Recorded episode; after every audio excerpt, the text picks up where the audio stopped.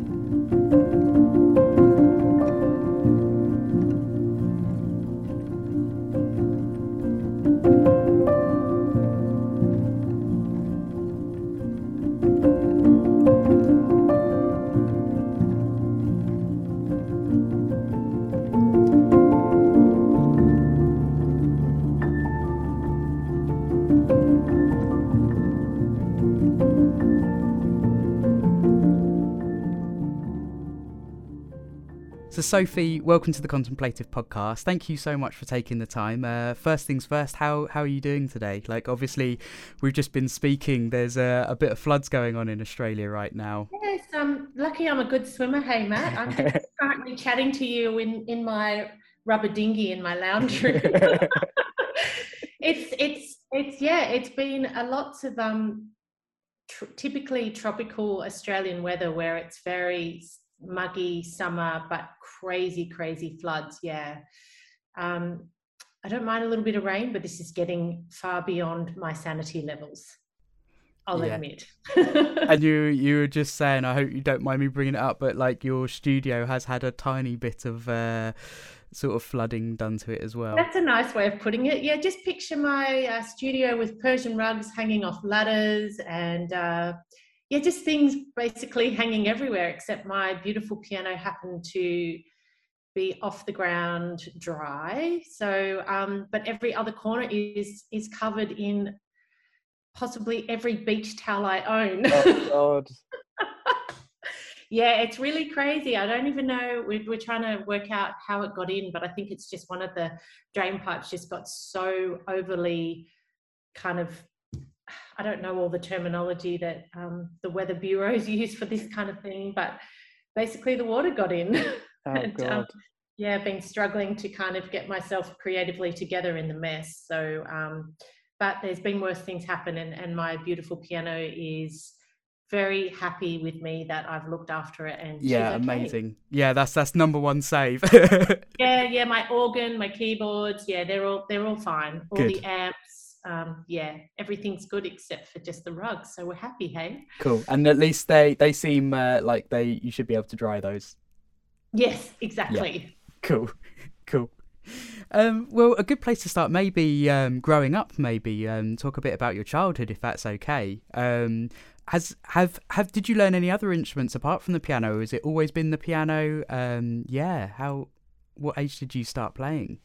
Well, I started playing at a fairly young age. I mean, I grew up in a very musically noisy household. Matt, there were four kids. My dad's a jazz musician. Um, you know, basically music and food were sort of the hub of our household. It was a central meeting place for all my father's workmates. So I sort of grew up, it was kind of like a, a war zone of music, but being the youngest, um, I was kind of more like the sponge. So my dad was very biased towards jazz. So it was jazz or die kind of as a child growing up. Except my mother was a real free spirit and she loved everything. And then my older brothers were embracing very, very loud indie rock.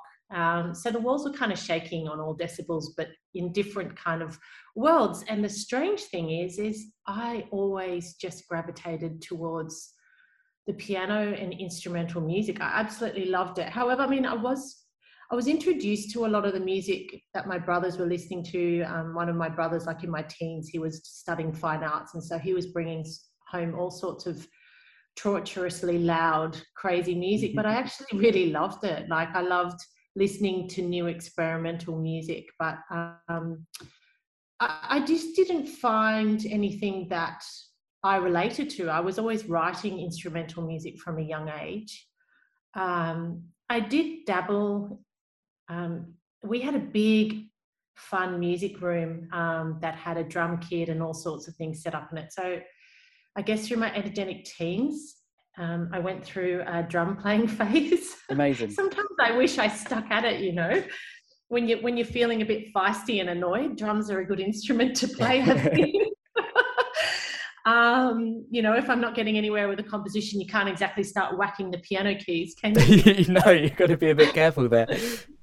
But but yeah, look, piano was my first love, and we had a piano in the lounge room because my dad always used a piano for even though he's a woodwind instrument player like and, and brass he was always working out arrangements on the family piano and not that I really recall, but my mother said I was always climbing up onto the piano. But my earliest recollection is climbing up on the piano and just, um, I mean, obviously I was too young, but it was just playing a whole bunch of nonsensical kind of stuff, I guess. But I still remember the beautiful reflection of watching my hands on the reflecting on the keyboard or the, or the back of the piano and thinking how glorious it was and pretty. And um, yeah I, I, I, it kind of was a love affair in and out of my life and still is. Yeah I know I read something really interesting um, about sort of when you were younger, you had a tutor who actually encouraged composition rather than sort of mainly focus on the uh, theory side of things, which I think is really refreshing to hear. It's not often you hear that. Um, and I read that she'd give you themes each week and you'd you'd write for those. Like, can you? Yeah, that's really interesting that you bring that up because um, I'm not. I mean, I, I guess there's two schools of thought with composers. A lot of people view music on a very mathematical level as well, um, but that's a side that I have always struggled with. And when I first started piano, classical piano tuition, I was quite terrified because it wasn't my strength. And I had a terrifying teacher. She just would get my hands. And I think there's probably a lot of classical students who could say, Oh, I had one of those teachers. She used to get my hands and just slam them down the keys when I'd get something wrong. Or, I mean, maybe you wouldn't get away with that these days. Yeah, I, had, a, I had a ruler. oh, there you go. I gave up. I gave up. I gave up at six and played drums for ten years. Isn't that so interesting? Well, I had the same thing, and I would go home shaking, terrified, and um, and then my mother found this teacher who I visited her. I visited her not long ago, actually, um, and yeah, she has a huge place in my life because every time I went to do my AMEB exams, the classical tuition, I would just freeze. My brain would go blank. It was like, I don't know, I used to just put up this brick wall. And even when we were doing classical pieces, she used to test me and she'd say, okay, what part are we up to? Because I would just be pretending to read the music. And she would say, okay, where are we up to? And then in my mind, I'm like, oh no, oh no, I'm going to get in trouble. And I would say, oh, here? No, uh, here. And then she started to express that, well, this is amazing that you're playing it from your heart, like it would be a five page, page Chopin piece that, you know, when you're doing classical repertoire, as people would know, you would work on a certain piece for a certain period of time. And over that time, it would just sit in my muscle memory. And the funny thing is, is when I pull out my young childhood classical books, the ones that have the scribbles on them, if I put them back up on my piano, I start playing them again. It's so strange how they hmm. just stay in your muscle memory, which I think a lot of people would relate would relate to. But it really messed with my self-esteem learning piano, and so um, that's where I really took off. She just every week would give me um, something to engage my creative, artistic side, which I absolutely thrived on, and and that's what helped me stick at it because um, composing was far more my strength than than reading was. And I had to work hard on my reading. I still do. I often don't use it. I, whenever I'm in the studio, I literally go, literally go cross-eyed looking at my own scores. I throw them on the floor. Mm-hmm. so I have a, a, strange way of functioning when I score and compose, but I think a lot of creatives do, and I definitely have a strange way myself. But those early days were very imperative to making me trust my my own musical vision.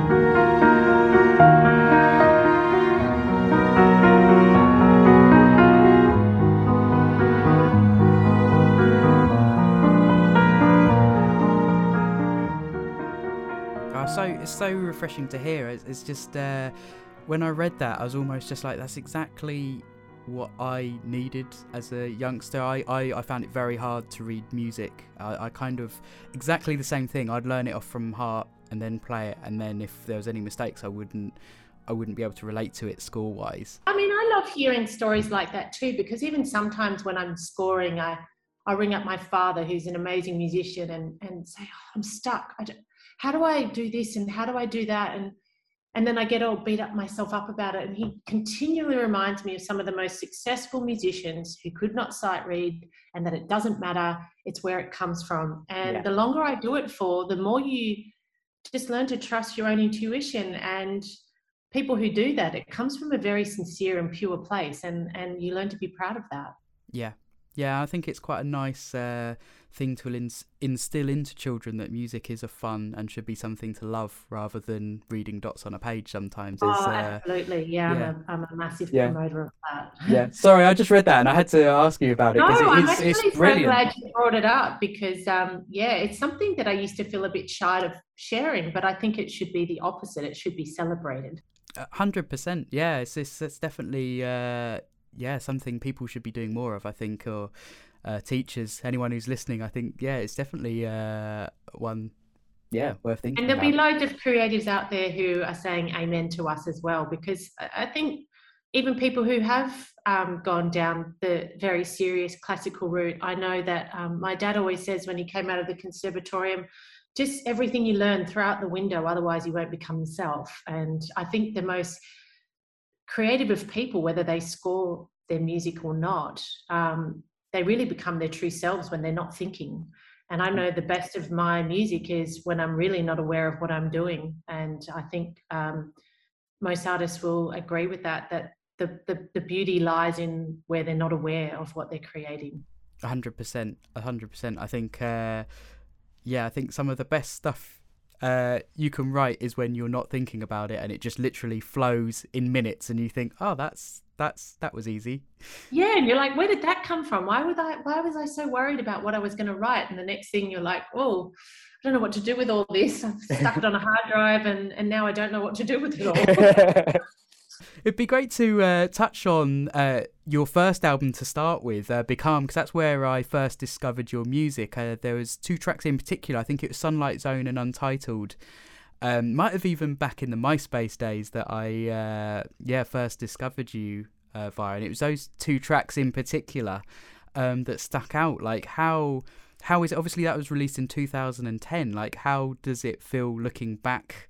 Um, yeah, sort of 12 years ago. Like, do you look back on that album fondly, or obviously looking back sometimes you can uh, it's a it's a time and a place. But yeah, how do you feel about that looking back now? A bit of both. Like I, I kind of missed the naivety in that album. I had no idea what I was doing. um, and I think there's a there's a you capture a certain beauty in that. I didn't have as much experience with recording, so I get a little bit annoyed. Um, I'm a lot fussier and know a lot more about um, producing and recording and, and gear and processes of of production and that kind of thing than I used to. But as a lot of other artists will testify, like I sometimes think some of the most beautiful recordings I hear are just in someone's bedroom, but it's not it's not the actual sound, it's the emotion in the actual uh, piece that's brought. I'm trying to think of this Peter Broderick piece that I, that I can't think of the piece, but he's he's just done a really old school piano. It's not the best recording, but that's not what matters or counts and that's what i have to remind myself i mean becalmed was a very cathartic process um, it was just very much i didn't demo anything i didn't score anything out it was very much a process as i went along and just kept hitting the record button yeah and um, I actually did a lot of them all in straight takes, no editing, nothing. I'm a bit of a purist that way. I mean, I, I still try to do that, which is ridiculous and very punishing. But um, yeah, it was a very organic process. And I think the more you experience, it's very easy to lose that and, and, and start to become a bit more of a control freak as to what's going on in the studio and how you want things to sound and how you envision them to sound. And, and, yeah. and that was the beauty of doing Echoes in the Valley because that all went absolutely out the window again because I was literally in the middle of whoop whoop. Or actually, I shouldn't say that. People, that's a very Australian slang. Whoop whoop is in um, means in the middle of nowhere. but um, yeah, so I think I have a lot of fond memories as to where I started in the journey, and I didn't expect to be here. I didn't expect it to be my career. I was that album was basically because I played in a lot of other people's bands, but never recorded my own music. And I thought, well, one day before I'm sitting old and grey in my rocking chair, I really should document some of the things that I've written because I was writing all through my teens. Teens, they were just bits and pieces recorded everywhere, but never shown to the world. And that was just my goal. And then it just all started moving from there, and and gradually here I am.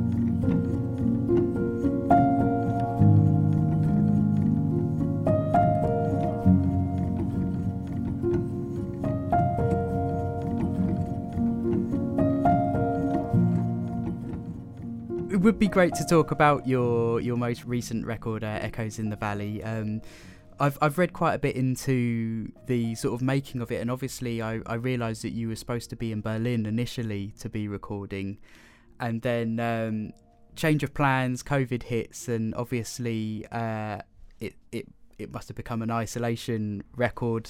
Um, you recorded it. At, was it Byron Bay Hinterland? Yeah, You've, have you been there?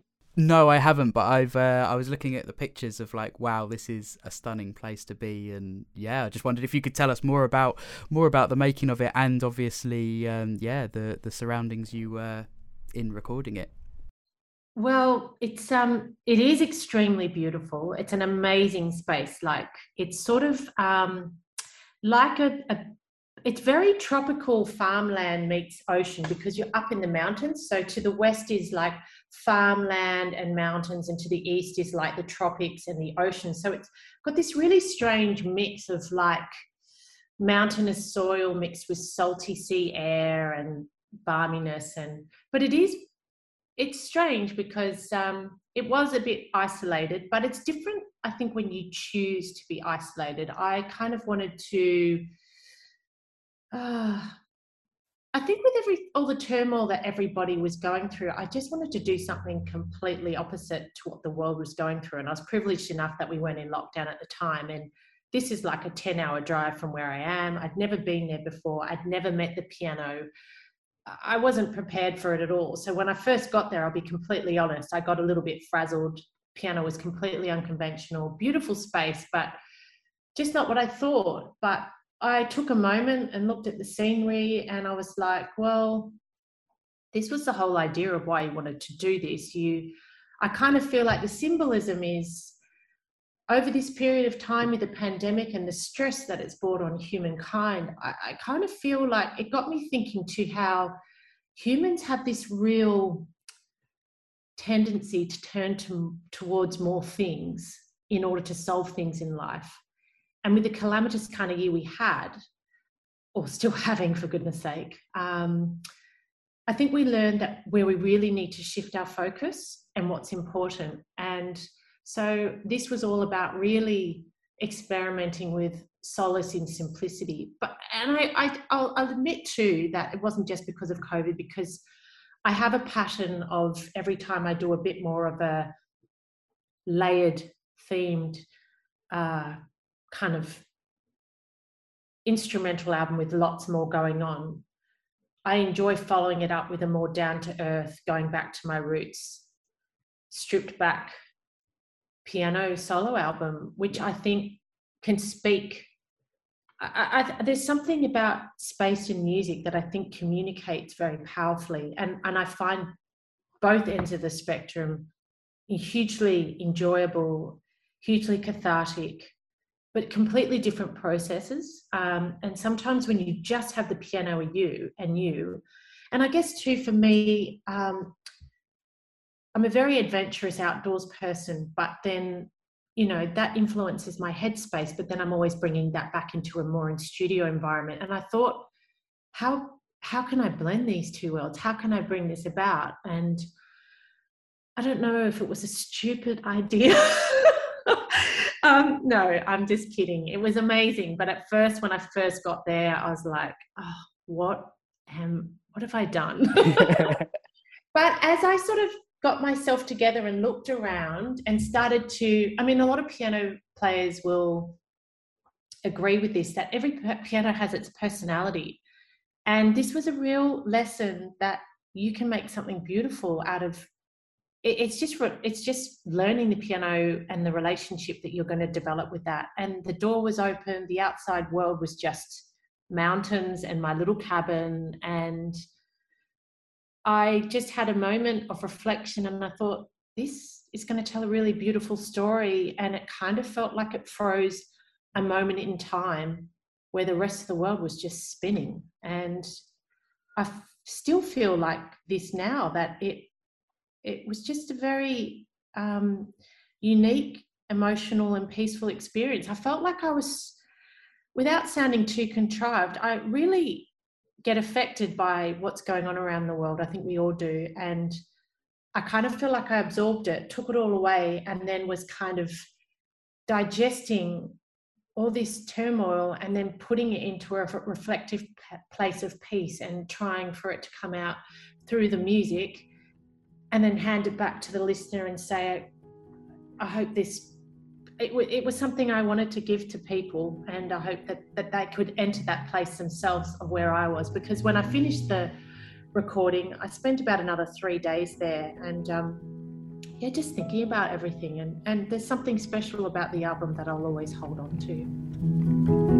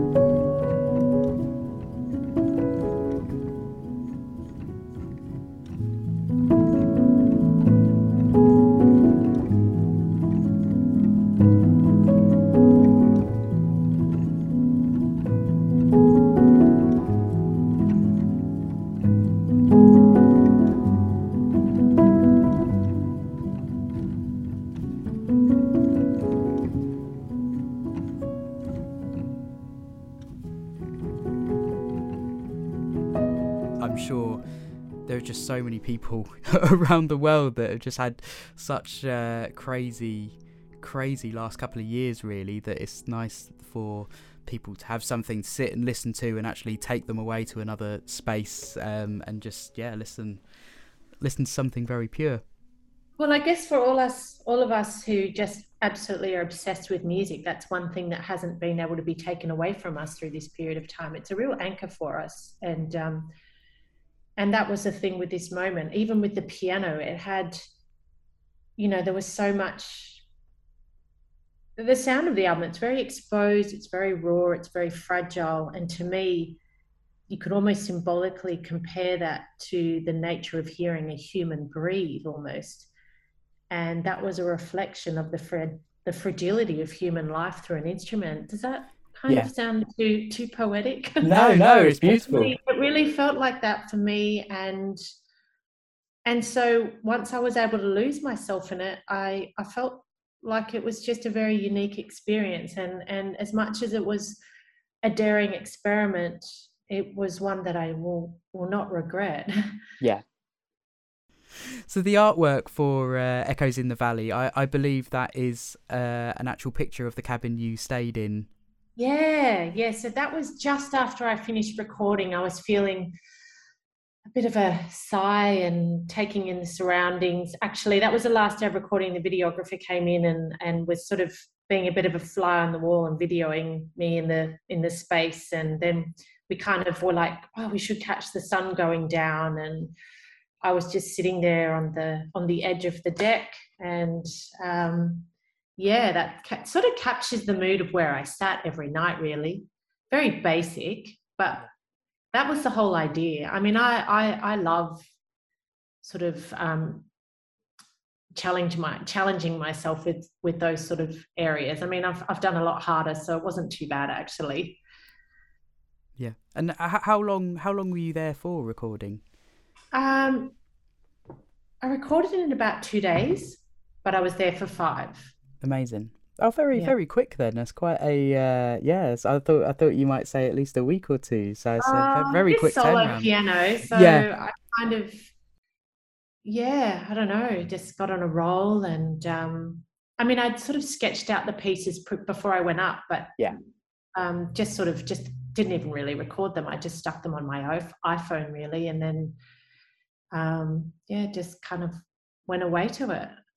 Yeah. Do you when you're when you're writing? Do you? Um, I know you've got your own studio. Do you normally? Um, I, I know every composer is slightly different. I a lot of my ideas. I just have a phone full of about idea 2021. Oh, and sometimes you go through it and I'm like, what the hell was this? Like, yes. Some weird name. You, you, I have a joke with my string players because they're always like, so is this the dummy name or is this the real name?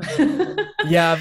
There's a lot of my pieces in the past, and I've had to learn to put a code or something next to them because and then I get mixed up. I see rough chord charts and then I'm like, oh, which piece is this again? So I I've gotten a lot more organized. I've taught myself to once I've actually renamed the dummy name to the actual proper name, I make sure I rub it out or put a mark next to it and things like that because yeah, it can get very confusing, can't it? You seem like in a very similar world where you just go down a bit of a rabbit hole creating, and then before you know it, you've just got this plethora of things that you don't know. It's almost like that's more daunting than actually rewriting again. yeah, I, I, find I have a. Uh, so I have a phone version, and then sometimes I might mock stuff up in my studio, like in MIDI or something, so you can yeah. muck around, change things and then so you have that under another name, and then the final name it will change again. So then you've got three different names. Yeah, I'm getting a then... lot more. I've learned from my mistakes, so I'm a lot more organized than I used to be.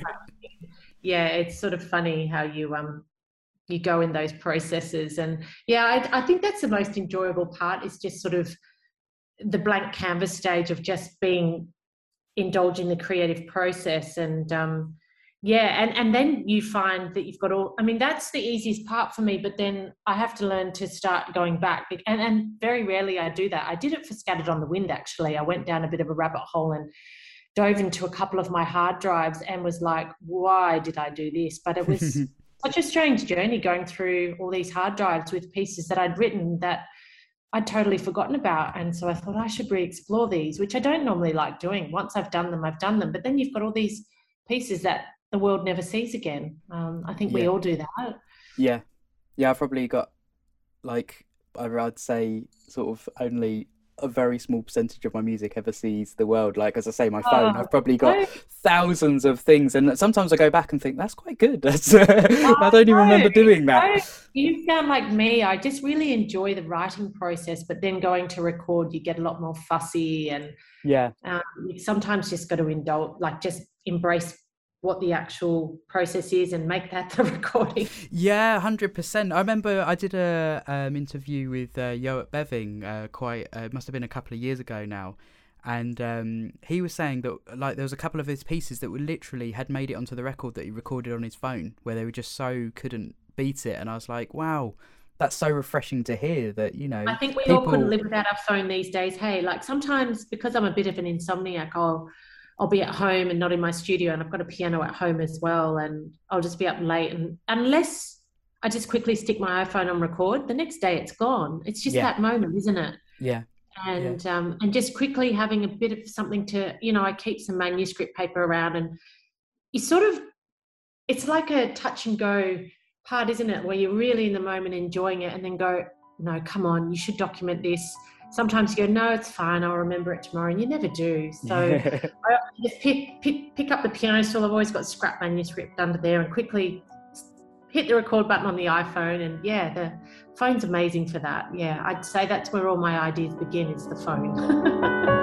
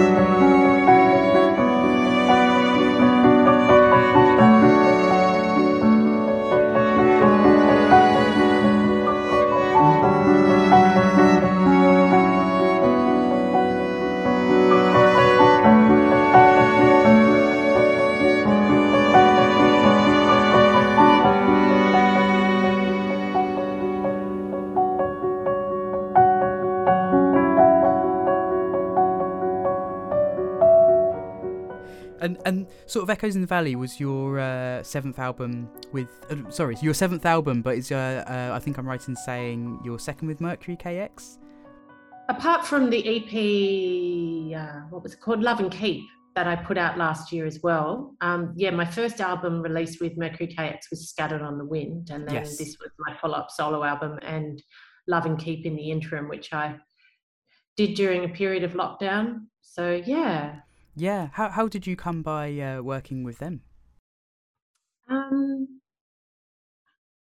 Alex Buhr um, and Keris. I had a random email from them, and I was about to head off to Europe and actually, Oliver introduced my music to Alex, and then Alex was listening to it, and Keris, who is the A&R manager of Mercury KX, sent me a random email. And um, so when I was on tour, they caught up with me while I was over there, and um, yeah, we just had several conversations. It was I took a bit of a long time. I mean, I've always been I've been an independent artist for a long time. Yeah but um, yeah, just through several conversations, and it was really good meeting up with them in person and just getting to know each other and whether we're on the same page and and things like that. And it's just a completely different learning process. And I'm always wanting to taking on new changes in life. Um, I think there's a lot to learn from from being on a major to being independent. You just learn different things. And and, and before that, you working. Um, I think I'm correct in saying with 1631. Yeah, yeah, And I still have a really good relationship with Dave. We've got a very long working relationship. So, yeah. Yeah. And is it, I think I was one of the first artists to go on 1631, actually. Wow. Yeah. Because obviously, uh, I mean, they've been sort of successfully going now for quite uh, quite a long time. And yeah, and there's a lot of music now. But yeah, I was one of the first artists to to release music with 1631 when they first started. So there you go. Amazing. And outside of music, like you've mentioned already in your uh, saying you're quite an outdoors kind of person. Like, what what do you like to do when you're not sort of making music? Oh, I love doing lots of things outside of music because sometimes, Matt, I feel like pushing my piano off a cliff. So yeah. I, I, really like to take creative breathers from music. And for me, um, the outdoors is definitely a reprieve for me. I pretty much, I'm, I live I live in the city, but I also live in a very um, Sydney's a, a bit of a a mishmash of city and kind of there's a lot of national parks and and wild rugged beaches where I live. So um, within a stone's throw, you can sort of be out of civilization, which I embrace every day. Um, so I do, for someone who's quite an outgoing person, I thrive off a lot of alone time for creative headspace. So I love to, I really love to camp the more challenging, the further away, the better. I've camped um, on mountaintops in South America, India. Like, I just love those challenging places that are so unlike our own. And I absolutely love to cook and bake.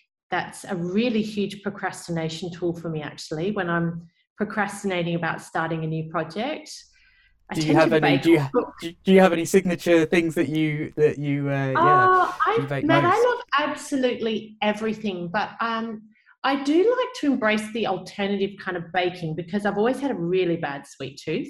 So mm. I, I love to experiment with sort of healthy baking treats and try to make really good versions of them that are still yummy.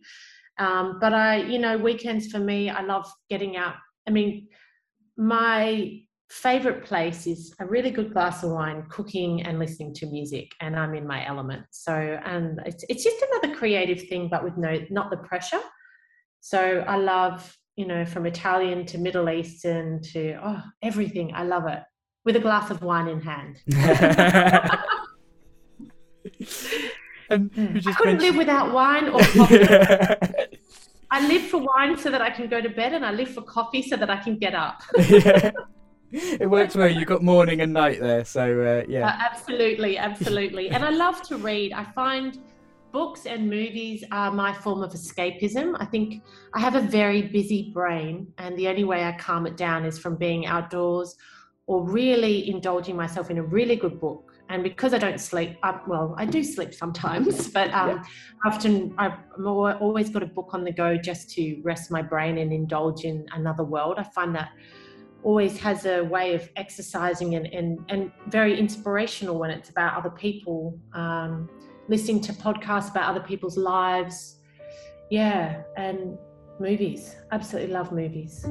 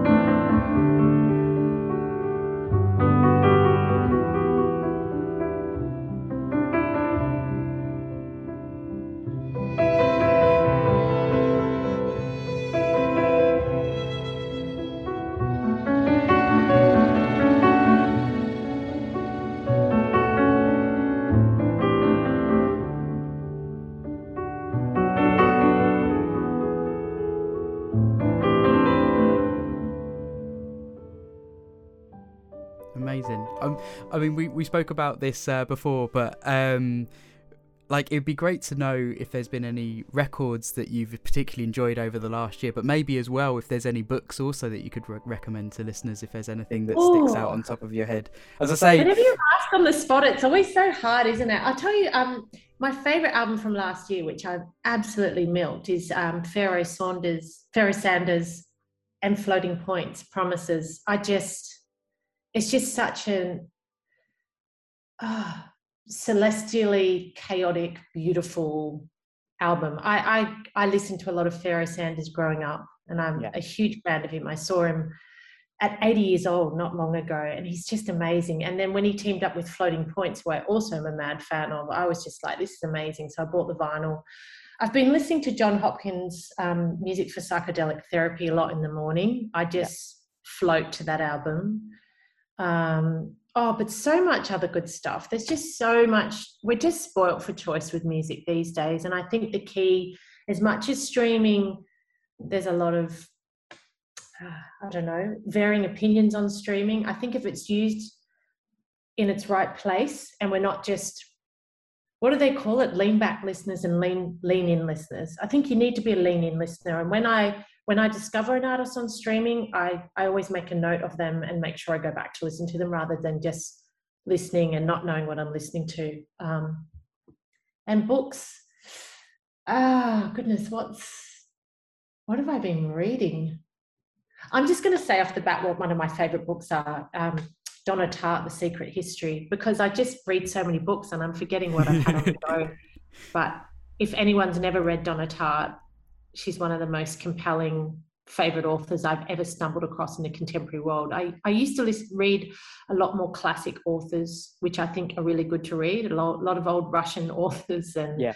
uh, you know, your Albert Camus and your Hermann Hesse. And I think that paves the way for, for developing your reading taste. But um, now I've just always got modern authors on the go that half the time I forget their names. do, do you find uh, reading does also inspire your music at all? Do you think it, it gets those juices kind of uh, flowing? Um, not directly. I, I, I would say almost 100% yes. But I think it's like everything in the world that us strange humans are subliminally sort of it's a visceral thing i think you know it's it's you're absorbing it and it's coming out through your music without knowing so whether that be the outdoors whether that be a documentary you've watched, a book you're reading. I definitely sometimes stop in my tracks and find a line in a book really, really powerful, and I'll put a little note next to it. And that will pave the way for something with a story. But more times than often, I think it's just it's accidental, but I know that it definitely has a huge impact on what I'm thinking and feeling, and then how that's digested through the music is another thing. Yeah, Awesome. And and last question is because um, I, I realise it's it's it's early here and it's late it's late where you are. So yeah, I, I do appreciate you. Um, okay, I'm a night owl anyway. cool.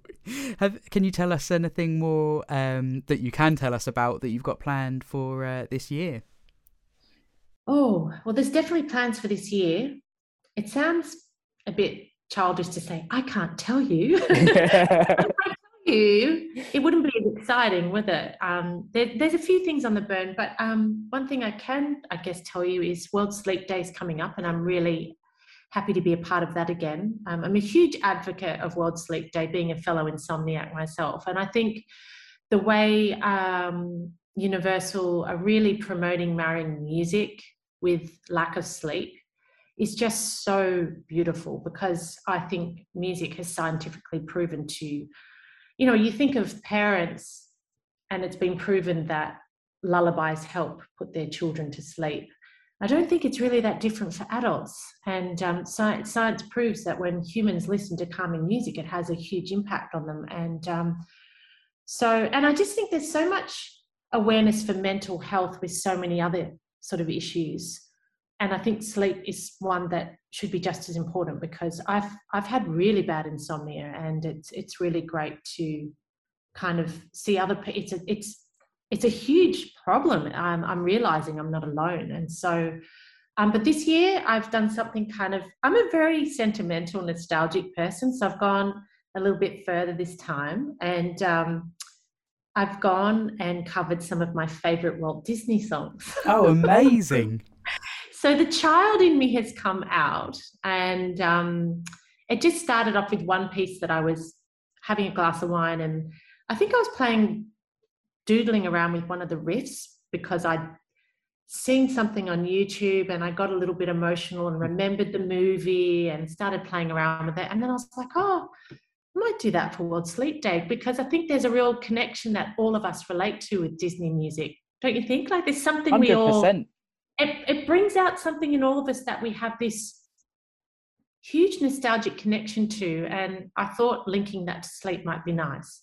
That's so, amazing. Um, so yeah, that that's coming up. Awesome. I hope you like it. I'm, I'm excited. That's uh, yeah. That's... I'm not usually one for doing covers, and I did a cover of. I got asked actually last year. It wasn't my choice, although I said yes. Amazon asked me to do, uh, you know, a cover piece, and I went with Empire of the Sun. I did something completely different yet again, and I thought that I didn't really like doing covers, and yet I've gone ahead and done a bunch of. oh, I'm really, I'm really excited to hear those. I'm, I'm yeah, look, it's uh, quite different to what you used to with me, but hopefully the Sophie signature's still somewhere in there. Um, they came from a very warm, fuzzy place in in me where, where it always comes from. It's there's always a sense of emotion and and definitely nostalgia in these pieces. That's for sure. Yeah, well, I'm I'm I'm a fellow insomniac. I I I I, uh, oh. I, I, I, really struggle. so I, I, oh, we, should, we, should, start a. We should, although we're on different sides of the world, so we couldn't start a nightclub. Could well, not not a not a doof doof nightclub, like an insomnia nightclub. I uh, I like it's pretty much most nights I fall asleep with my earphones in, where I'm sort of uh, yeah, literally uh, fall asleep to something. So yeah, I, yeah, I, might... I think it's so good that um, World Sleep Day is really connecting music with sleep because I, it's it's a very powerful tool for me. I use music as if I'm not writing it myself, listening to other people's music for just switching off my own brain and just kind of you know, like the Brian Enos of the world, or the, or, or even you go back as far as Erik Satie, who termed the furniture music term, and it's all about somehow it emotionally engages you, but it doesn't demand you. Yeah. So it's there to seep around you, and so it's sinking into you, and it's adjusting and altering your headspace, but it's not demanding you. And I think there's a there's something to be said for that with sleep and music. It's um yeah, it's it's very powerful and very beautiful. Amazing. Well, I think that's a great way to end. Like, thank you, thank you so much for taking the time. Oh, you're so and, yes. easy to talk to, Matt. You're so gorgeous. Thank you so much.